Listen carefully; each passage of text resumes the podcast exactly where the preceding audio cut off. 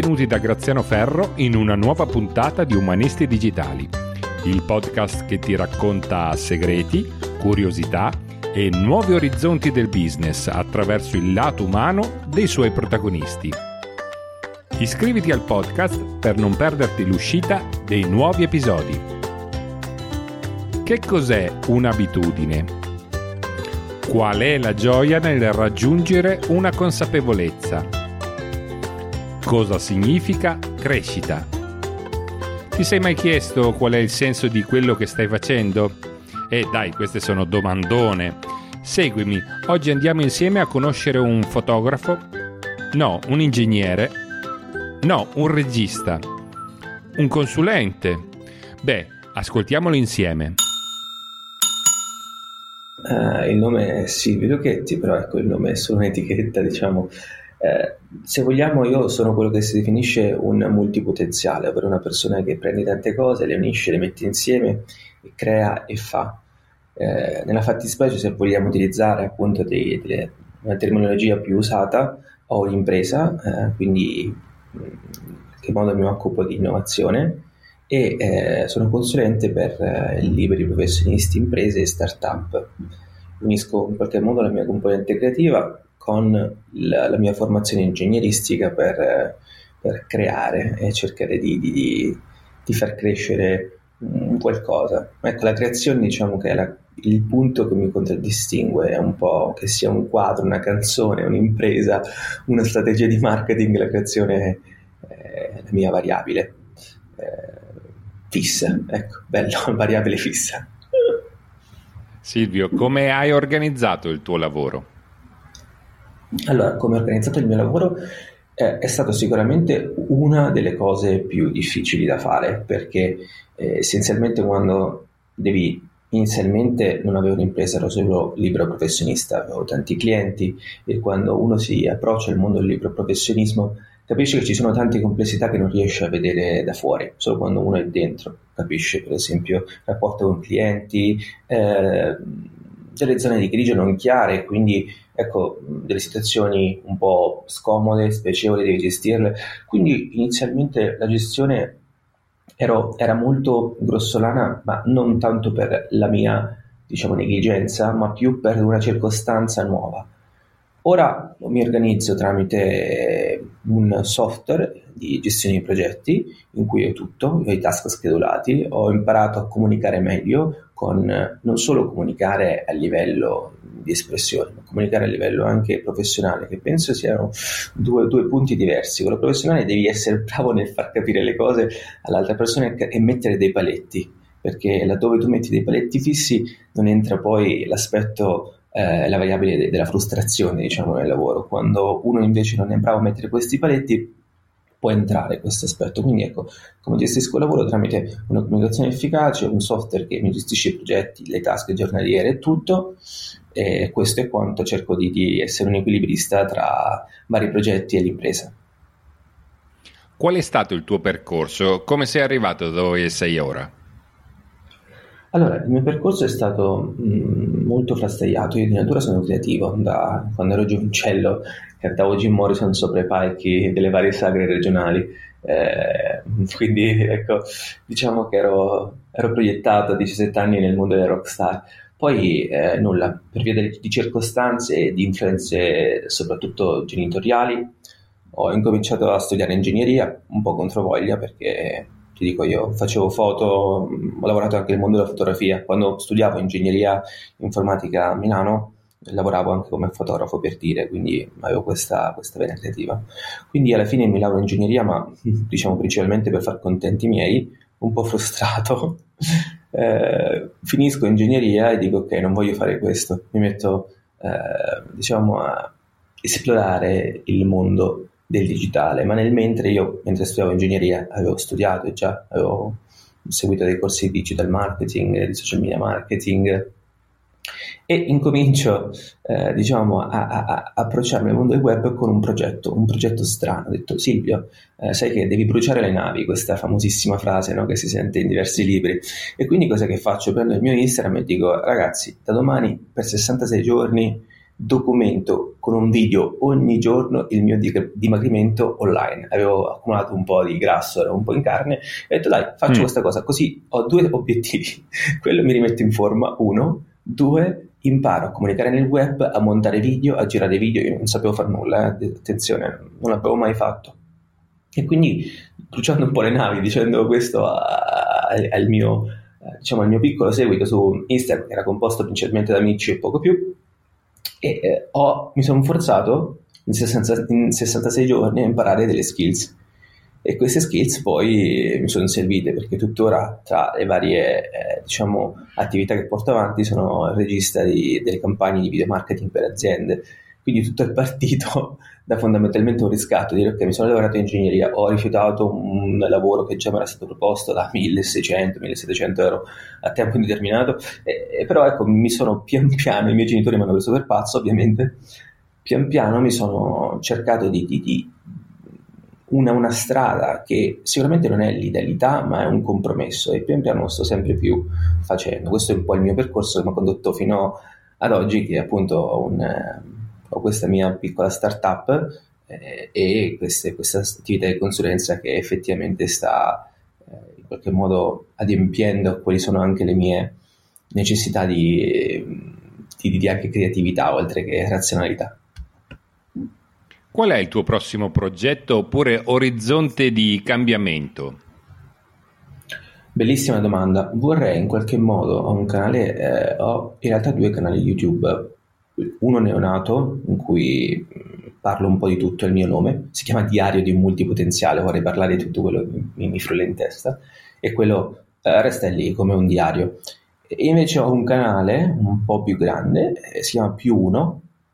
In Più Uno eh, io sono molto appassionato di crescita personale, eh, fuffa free, cosa si, cosa si intende? Mi baso molto sulla psicologia comportamentale, su tu, tutte quelle che sono le leve eh, che in modo progressivo appunto un più uno alla volta ti porta a cambiare. Credo che i grandi cambiamenti siano composti da tanti piccoli passi e in questo canale parlo di questo. Mi piacerebbe appunto portare avanti questo progetto e farlo diventare, eh, se non altro, un ecosistema di crescita per eh, delle giovani o meno giovani menti ambiziose che hanno l'obiettivo di, di, di eh, crescere, crescere in maniera intenzionale, ambiziosa, ma rispettando il prossimo. C'è questa narrativa della crescita personale, devi essere lo squalo, devi essere il leone più forte. Io credo che invece ci possa essere un, un modo di vedere la crescita personale con cooperazione. Ok, non devi essere per forza lo squalo che mangia il pesce piccolo, pu- puoi essere eh, insomma un, una tribù di persone che guardano l'obiettivo e vanno insieme là. Ecco, in più uno vorrei creare un ecosistema di crescita, tutto basato sulle abitudini, sulla consapevolezza principalmente e mi piacerebbe sviluppare questo progetto e perché non farlo diventare un mestiere. Sono sempre soddisfatti i tuoi clienti? Cosa apprezzano di più di quello che fai per loro? Allora, sono sempre soddisfatti i miei clienti, eh, nella maggior parte dei casi sì, penso che non ho mai ricevuto una, una, una sorta di, di, reclamo, no, non mi piace, no, eh, hai sbagliato.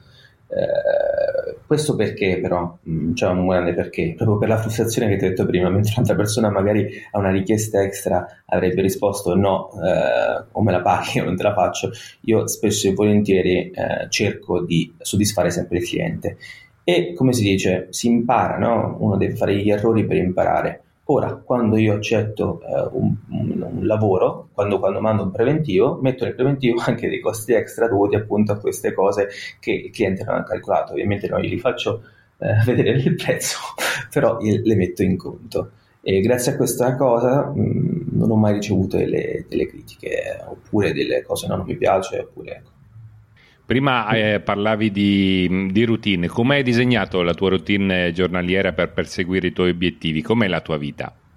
Monotona, semplice, eh, molto orientata ora in questo momento a portare a casa diversi obiettivi a livello lavorativo, quindi è concentrata principalmente sul lavoro. Eh, mi sveglio la mattina, inizialmente avevo una sorta di orario, però adesso io prioritizzo il sonno, credo che il sonno sia il superpotere che tante persone non stanno sfruttando in questo momento, un po' con la retorica sempre di questo, questo, questa visione un po' malata della crescita personale che dice devi svegliarti presto la mattina e qua, ok io ci sto, eh, devi svegliarti presto, ma devi andare anche a letto presto la sera, cioè il sonno è sacro. Eh, non lo dico io, ci sono diversi dottorati di ricerca che dicono che eh, se tu non dormi un tot di ore a notte, ognuno, non abbiamo la nostra biodiversità e quindi eh, può variare questo orario dalle 7 alle 8, alle 9 ore. Se tu non dormi quelle ore, principalmente prendi le decisioni in maniera sbagliata, cioè sei cognitivamente parlando meno performante. E, e una persona che, fa, eh, che deve prendere decisioni importanti, che è un'impresa, che ha dei progetti, eh, deve per forza avere una chiarezza mentale al top per performare. Tutti i vari CEO delle varie aziende eh, dormono, si svegliano presto, sì, ma vanno a letto poi alle 8, alle 7. Riusciamo nella vita a implementare questa cosa, considerando magari la, la moglie, la fidanzata, i figli, qua su e giù? Eh, se la risposta è sì, ok, svegliati presto la mattina è un bene, lo credo. Se la risposta è no, eh, priorizzo il sonno. Tutto questo, eh, diciamo, eh, tutto questo racconto per, per, dire che la mattina non ho un orario fisso. Se la sera riesco ad andare a letto presto, mi alzo uh, presto la mattina. Se non riesco, mi alzo a un radio decente. Ho il mio uh, Aura Ring, per chi non lo sapesse, l'Aura Ring è un anello che mi misura la qualità del sonno e, e, da lì cerco di prendere decisioni migliori in base a quello. Una volta che mi sveglio, uh, la routine è molto semplice, non faccio colazione, vado al lavoro, cerco di portare, completare quante task possibile, faccio pranzo verso di solito l'una l'una e mezza, Dopodiché eh, lavoro tutto, tutto, il pomeriggio, quando sono stressato oppure quando sono un po' in burnout, vado sopra il tapirulan. Ho creato uno, una scrivania sopra il tapirulan, lavoro camminando. Eh, camminando fondamentalmente quello che succede è che il mio corpo produce gli ormoni che sono antagonisti agli ormoni dello stress e quindi mi permette di essere più produttivo e di in qualche modo avere queste due ore prima della cena molto molto più produttive di, eh, dell'alternativa che sarebbe fondamentalmente eh, occhi rossi davanti a uno schermo eh, con una sorta di frustrazione base. E poi nulla, cena eh, si lavora un altro po', magari task più o meno impegnative, e poi letto e si ricomincia.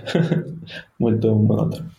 Hai un aneddoto da collocare in un punto preciso della tua storia eh, che risponde alla domanda come hai iniziato? C'è eh, qualcosa che ti piace raccontare per, per ricordare il, il, tuo inizio, diciamo? Guarda, ehm, sicuramente un po' l'ho anche accennato eh, già precedentemente, però ecco, ti faccio una riflessione magari un po' più approfondita. Quando ho deciso, appunto, appena laureato, di rifiutare un lavoro sicuro e, e mettermi a fare questo mannaggia vlog che, che sta ancora tra l'altro nel canale più e, e, che era questo blog in cui facevo vedere questo, questo, questo, questo momento è, è, è, scaturito leggendo La brevità della vita di Seneca che è questo, questa lettera a Lucillo in cui dice che la vita non è, non è, corta, ma noi che ne sprechiamo la maggior parte. E in questo libro si evidenzia la, la, la brevità della vita, poi ci fece anche un video sul canale più uno perché è stato tanto, tanto impattante dal mio punto di vista che eh, tuttora, quando sono sperso, quando sono in crisi, in stress, ripenso a questo, la vita è limitata e se uno facciamo, se, se si fa un piccolo calcolo di, le, di, quanto effettivo tempo libero c'è rimasto nella nostra vita, eh, è un po' questo calcolo è un po' ansioso perché capisci che alla fine sono pochi anni, se andiamo a levare il tempo in cui mangiamo, il tempo in cui dormiamo, il tempo in cui e, questo, questo, questa, diciamo, questa consapevolezza ha creato un senso di urgenza nella, nella, mia vita al cambiamento, che un po' ci riflettevo, no? È un po' come noi, a differenza degli animali che hanno questo senso di urgenza, no? Questi animali dicono devo mangiare, quindi un, un ghepardo deve mangiare, quindi si sta sveglio due o tre giorni, eh, perde sonno e c'è questa motivazione che è talmente intrinseca, talmente forte che lo porta a raggiungere l'obiettivo, quindi questo senso di urgenza. A differenza degli animali noi non abbiamo questo senso di urgenza perché bene o male tutti i bisogni base sono, sono, sono soddisfatti. Siamo in un'epoca, soprattutto in questa nostra eh, in questa area geografica occidentale, prendiamo, ah, prendiamo riferimento l'Italia, ecco, lo dico sempre ai miei amici, se non avete una famiglia, se avete un tetto sopra la testa, eh, una famiglia, scusa, da mantenere, se avete un tetto sopra la testa messo dai vostri genitori, eh, rischiare in realtà non è un, un rischio, perché male che ti va, cioè sempre un piatto di pasta e eh, un tetto sopra la testa. Invece, diciamo che è proprio quest, quest, questo, quest, questa mentalità del mh, mm, sacrifico il mio status attuale per lo status futuro. Cosa significa questo? Che magari i miei amici già stavano guadagnando, già stavano magari facendo carriera e io stavo sacrificando il mio status sociale dicendo che fai tu? Eh, io faccio queste cose, sperimento qua su e giù. E loro stavano... Per me è stato un elemento chiave eh, per poi trovarmi dove sono adesso e magari trovarmi tra un paio di anni in una situazione ancora migliore. Ecco, questo è stato più o meno il momento chiave in cui eh, ho detto ok, questa è la vita che voglio fare, questi sono i problemi che voglio affrontare. Ecco. Con che criterio sviluppi i tuoi contenuti? Cosa ti ispira e soprattutto come ti organizzi? Mm, bello, allora con, uh, con, il canale Silvio Lucchetti, eh, ok, quello che mi viene in mente, multipotenzialità, quindi ti ho detto, invece con più uno fondamentalmente ci sono tre eh, fattori, ok? Le abitudini, credo che le abitudini siano effettivamente i tasselli della nostra vita, noi siamo composti dalle nostre abitudini e quindi se uno vuole diventare una persona migliore deve mm, adottare migliori abitudini. Eh, poi sicuramente la consapevolezza, io credo che la consapevolezza sia un altro grandissimo fattore nella nostra vita. Tante persone vivono una vita non consapevoli, non riescono neanche a capire che magari eh, certe situazioni eh, fanno male e, e, e, certe situazioni in realtà eh, sono, non sono altro che dei segnali eh, della, della, della, vita, del loro essere che sta dicendo cambia. Tante persone no, lo subiscono e quindi eh, magari ecco, rispondono a questi malesseri con, eh, con, con delle risposte sbagliate. So, fame emotiva piuttosto che utilizzo di alcol, utilizzo di droghe è la cosa peggiore. Mm, e quindi ecco, la consapevolezza per me, sviluppare la, consa- la consapevolezza è un, un, altro superpotere.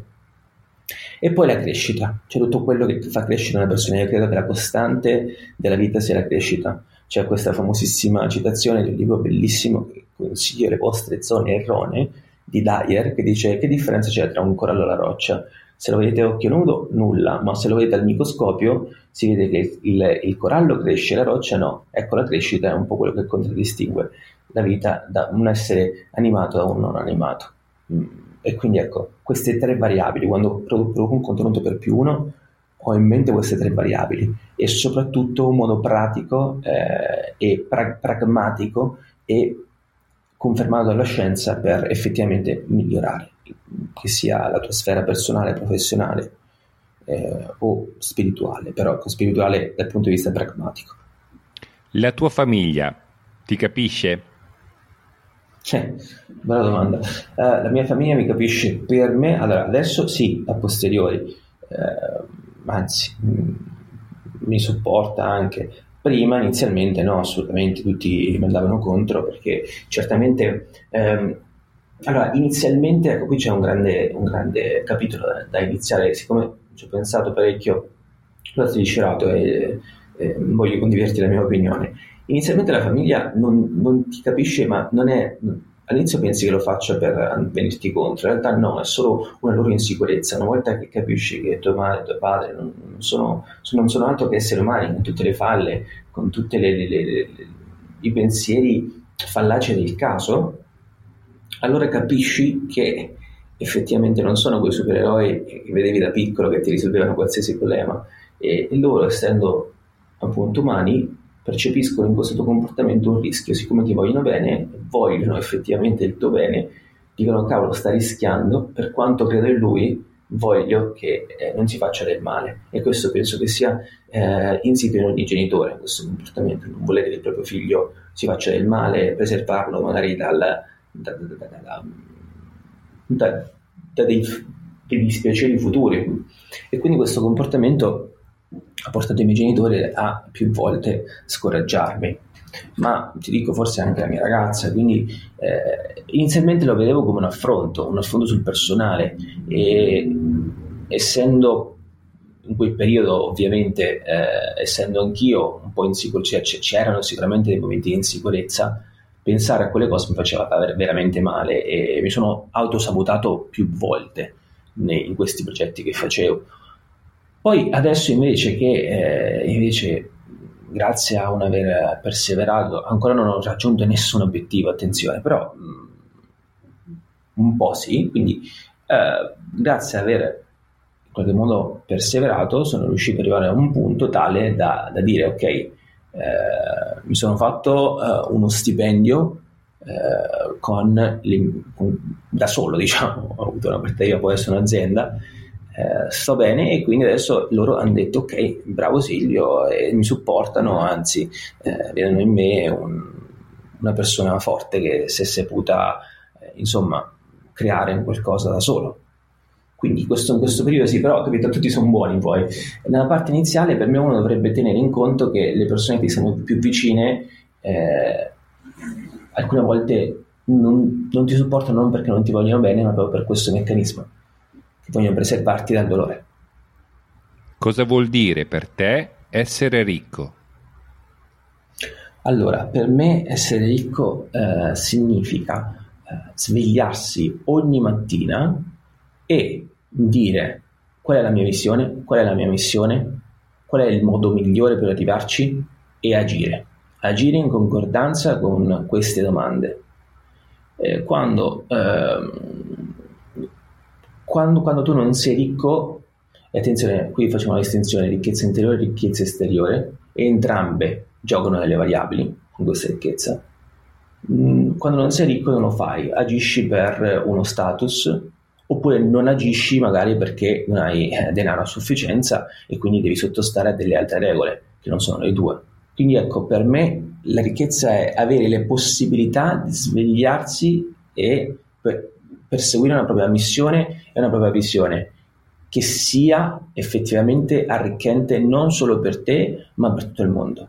Quando per tutto il mondo e per, per il proprio. Ecco, credo molto in una visione eh, c'è Matthew McConnery, che ultimamente ha scritto il libro, che eh, ha, ha, coniato questo termine, ego altruismo, qualcosa del genere. Cioè, il concetto che faceva trasparire era questo: se tu sei egoista, fondamentalmente, appunto, vuoi che i tuoi progetti vanno bene, ma questi progetti fanno il bene anche alle altre persone, allora hai un rapporto win-win io non credo che eh, possiamo distaccarci completamente dal nostro ego, a meno che non vogliamo diventare dei monaci buddisti. Allora quindi dobbiamo per me pers- allineare gli obiettivi del nostro ego agli obiettivi delle missioni che fanno bene al mondo. E se non riusciamo a fare quello, abbiamo vinto. E quella è la ricchezza. Potersi svegliare e perseguire il tuo obiettivo, il tuo, che sia in, in, in, in accordo con il bene nel mondo. Chi vorresti che parlasse al tuo funerale? Che cosa ascolteresti in questo discorso? Forse mia madre, forse mia madre, ma ecco, eh, le auguro di, di, di, di, poter vivere a lungo per, oppure per adesso non facciamo troppe suggestioni, ma cosa ascolterei da mia madre è, è fondamentalmente un discorso molto semplice ma che proviene dal cuore dal bene che una madre può volere un figlio e quindi tutto quello che è derivante. Ecco, anche qui, visto da fuori, è, è poco romantico, dice Silvio, è una persona come tante altre, quindi non ha valore questo discorso, ma credo che il valore sia, sia prettamente legato al fatto che certe, cer- certi legami emotivi rendono anche quello che da fuori può sembrare banale una cosa estremamente significativa. Quali sono le tre persone che in Italia vale la pena seguire per quanto riguarda il tuo settore? Allora, uh, Roberto Mercadini, un, um, lui ha dei, dei, anche dei, dei, degli spettacoli teatrali, anche a me piace, mi piacerebbe portare degli spettacoli teatrali, sicuramente lui. Eh, lui parla un po' di filosofia in generale, in realtà, non, non, non eh, di crescita, anche di crescita, Marco. Di questo, quindi lui eh, sicuramente uno. Un altro è Micco mm, Delli, ha un canale di YouTube in cui parla di consapevolezza, anche di storytelling eh, e tutto. E ehm, sto facendo mm, difficoltà perché di solito seguo eh, personaggi oltreoceano. Lo sto, sto pensando per il terzo. Eh, forse eh, Riccardo del Ferro, Ric Dufer, ha un podcast, Cogito. Se no, ecco, un altro, sì, sì, lui, lui è piacevole. Non lo ascolto da, da parecchio tempo, però ricordo che lo ascoltavo. Invece, se vogliamo, nel settore digitale, nel settore digitale seguo Giorgio Taverniti.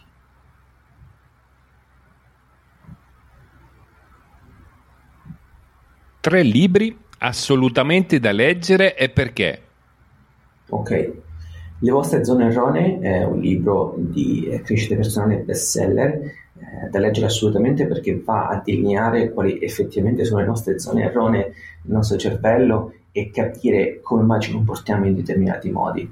Eh, mi ha effettivamente eh, svoltato la vita e c'è un concetto per capire il perché dovrete leggerlo, c'è una frase che dice no? ama il tuo prossimo come te stesso, ma non possiamo amare se non amiamo prima noi stessi, quindi va a distinguere il concetto di egocentrismo con il concetto di mettere te al primo posto per stare bene con gli altri e tanti di altri questi momenti wow in cui ti aprono un po' la mente a dei concetti nuovi. Poi il secondo è la, mm, eh, la sottile arte di sbattersi nel beep, scritto da Mark Manson, questo è un autore che io amo letteralmente perché è un autore di crescita personale pragmatico, eh, quanto è più vicino alla mia comunicazione, è un mentore, quindi mi ha ispirato parecchio nella mia comunicazione. In questo libro si impara effettivamente a, a capire eh, che ne, nella vita è ok avere momenti no. E c'è una frase, una citazione eh, che mi è rimasta molto molto impressa, che il fatto di, volere, di voler passare momenti piacevoli è effettivamente un'esperienza negativa, il fatto di accettare momenti non piacevoli è un'esperienza positiva. Quindi c'è tutta una retorica argomentata bene su questo, su questo concetto. Eh, e poi eh, nulla mi, mi, mi, verrebbe Sapiens di Harari, eh, che è un Harari, è questa eh, grande persona che va a trovare nella storia eh, una, una, mappa che ci conduce fino al mondo odierno del perché ci comportiamo in determinati modi e di come siamo arrivati fino a qui. Silvio, cos'è secondo te la felicità? Beh, bellissima domanda. Eh, per me la felicità è quello che i greci hanno chiamato eudaimonia, eh, buon demone, ovvero eh, la felicità non è sentirsi bene in ogni momento, la felicità è avere una, appunto, come, come ho detto anche prima, avere una missione, un demone e perseguirlo. Non importa se alcune volte ti senti male nel perseguire questa cosa, ma se tu sei veramente allineato a questo tuo, questa tua forte passione, questa tua forte visione e ogni giorno vai là e lo segui, questo è il concetto più aderente alla felicità che io che io adotto e vorrei adottare, nel senso che alcune volte ecco, la felicità è qualcosa che si costruisce, quindi eudaimonia rappresenta effettivamente il mio concetto di felicità. Qual era uno dei tuoi più grandi sogni da bambino? Il mio più grande sogno da bambino era diventare attore. Avrei voluto uh, recitare, mi piace parecchio. E ed è, ed è tuttora, diciamo che il canale YouTube eh, l'ho creato anche per quello, qualora appunto acquisissi una visibilità diciamo sufficiente da poter entrare in, in contatto con qualcuno, eh, vorrei, recitare in qualche film. Oppure ultimamente anche regista, ecco, grazie al fatto che sono regista di campagne di video marketing, piacerebbe anche fare la regia, scrivere, raccontare storie, fare in modo che eh, ecco, tramite le storie veicolare dei concetti, dei messaggi che credo reputo importanti. Hai a disposizione un solo desiderio. Cosa domanderesti al genio della lampada? Forse l'immortalità. L'immortalità, ma per un motivo, non tanto perché ho paura della morte, ma perché trovo, trovo nella, nella conoscenza, nel conoscere, nell'imparare, nel vedere eh, un reward, una ricompensa che, che, è impagabile, quindi vivere diciamo per sempre mi, mi, mi darebbe l'opportunità di, di, di, da una parte essere molto scontento e, sfe- e, infelice perché vedere molte persone a cui voluto bene andarsene, però dall'altra parte ti, ti, farebbe maturare una consapevolezza magari della vita stessa che non, non riusciresti mai. Ecco, per avere una consapevolezza della vita devi elevarti un po' al, al, alla dimensione del Dio, perché l'immortalità alla fine è una qualità che um, solo i diciamo, dei nella mitologia eh? e quindi elevandoti a questa, a questa misura puoi magari estrarre più conoscenza e più saggezza da poter dare a altre persone. Non lo so, questa è sfociata la mia uh, riflessione mitomane. eh, attraverso quali canali possono contattarti i nostri ascoltatori umanisti digitali? Ma guarda, attraverso sicuramente eh, canali di Telegram, eh, chiocciola Silvio Lucchetti, c'è un canale YouTube che si chiama Più Uno, un canale YouTube che si chiama Silvio Lucchetti e, e poi ovviamente tramite il mio LinkedIn, insomma se, se, se scrive silvioluchetti.it c'è anche il sito, quindi diciamo diversi canali, tutti legati a, a, ecco, al mio nome, quindi molto facile. Grazie Silvio, io ti ringrazio per questa intervista. Grazie mille a te, grazie, è stato veramente molto molto piacevole, rinnovo i complimenti perché è stata veramente una bellissima intervista. Grazie a Francesco Maggioni, produttore di Umanisti Digitali. Lascia un commento o una recensione a 5 stelle se ti è piaciuta questa puntata. Guarda la descrizione dell'episodio per i riferimenti più interessanti degli ospiti, dei libri o dei temi trattati. Grazie, alla prossima!